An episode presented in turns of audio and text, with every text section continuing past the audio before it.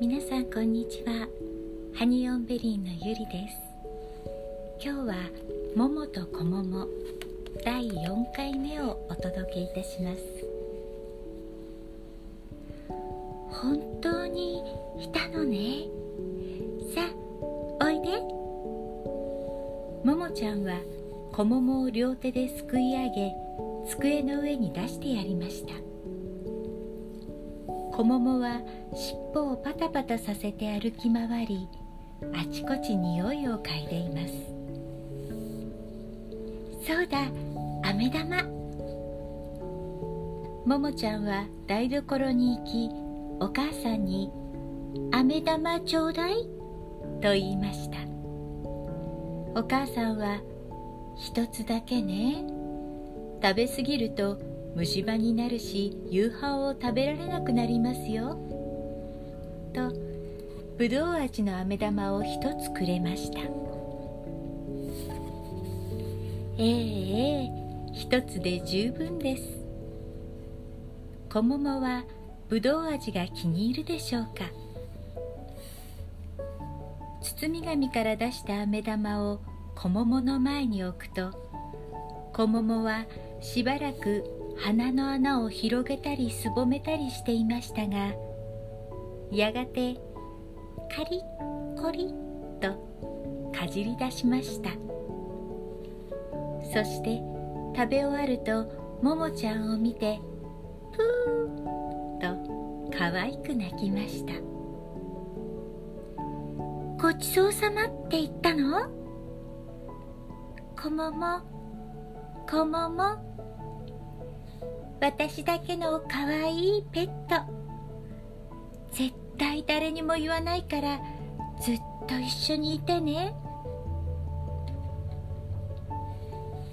その日から毎日ももちゃんは学校から帰ると小桃をバスケットから出してそれは楽しく過ごしました。おばあさんとの約束通り誰にも言っていませんし小桃は毎日飴玉を一つ食べてご機嫌にプープー泣いています。ももちゃんによく懐いていて抱っこをするとももちゃんのお腹に頭をこすりつけて甘えるのでした。耳の後ろをこちょこちょするとコロンと横になる仕草も可愛くて仕方がありません。ちょっとした特技もできました。ある日ももちゃんが学校で習った歌を口ずさんでいるとこももがタカタカと足踏みをして体を揺らしているのです。こももは踊りを踊っているのでした。下手っぴではありますがなんともかわいい踊りです。上手だねこももー。プー。それからはももちゃんが歌えばこももが踊るようになりました。ももちゃんはますますこももが好きになりました。春が終わり夏が過ぎて秋になってもこももはまだまだ元気です。日曜日の朝のこと。起きたばかりのももちゃんがリビングに行くとお父さんとお母さんが真面目な顔で話していました。困ったな。ももを連れてはいけないし。でも長いお留守番はまだしたことないのよ。どうやらお父さんとお母さんは急に出かけなければいけなくなったようです。今までのももちゃんだったら「嫌だ私も行く!」と泣いたり怒ったりしたことでしょう。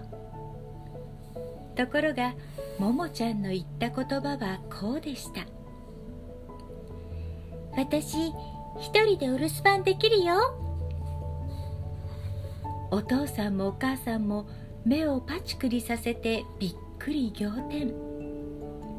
本当は一人ではなく子桃と一緒なのですがそんなことはお父さんもお母さんも知りません。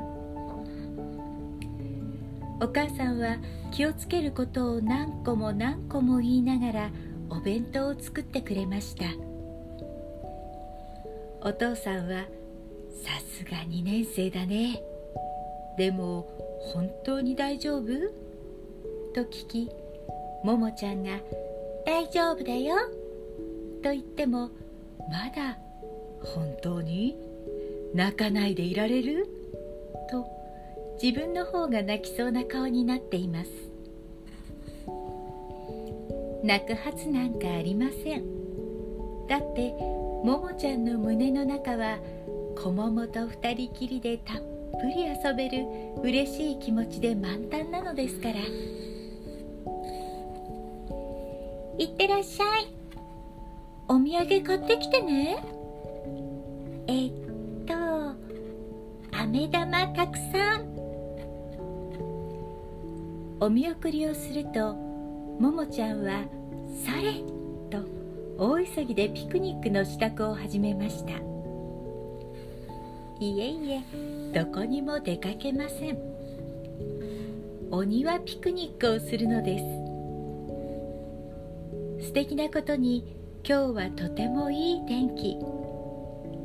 風はいくらか冷たいけれどお日様の当たるところはポカポカです。まずは芝生にシートを敷きましてありったけのお人形とぬいぐるみをえっちらおっちら連れてきまして座らせたり寝かせたりお絵かき帳とクレヨンもいるわね。それから台所の棚から水筒を出して冷蔵庫のお茶をとくとくと入れましてお菓子にお弁当飴玉を一つ。これでよし。最後にこれ。大切なバスケットをシートに置いてようやくピクニックの始まりです。トンこもも。こもも。出ておいで。シートに下ろしたこももは知らない景色に驚いたのか尻尾をピンと立てたまま一歩も動きません。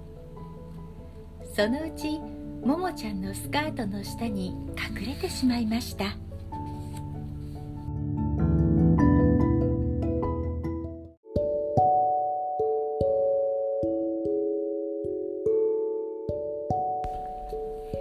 でもももちゃんがスカートから出して手で包むとだんだん落ち着いてきたようです。やがてこももはももちゃんの腕をよじ登ったり体育座りをした足を滑ったりして元気に遊び出しました。それに飽きると今度はシートに降りて探検です。ぬいぐるみの匂いを次々嗅いだり飴玉の周りを回ったり。まだダメ。お昼になったら食べようね。今日はここまで。46ページまでお届けしました続きはまた今度カモレレラジオはハニーオンベリーのゆりがお届けいたしました。それではまた。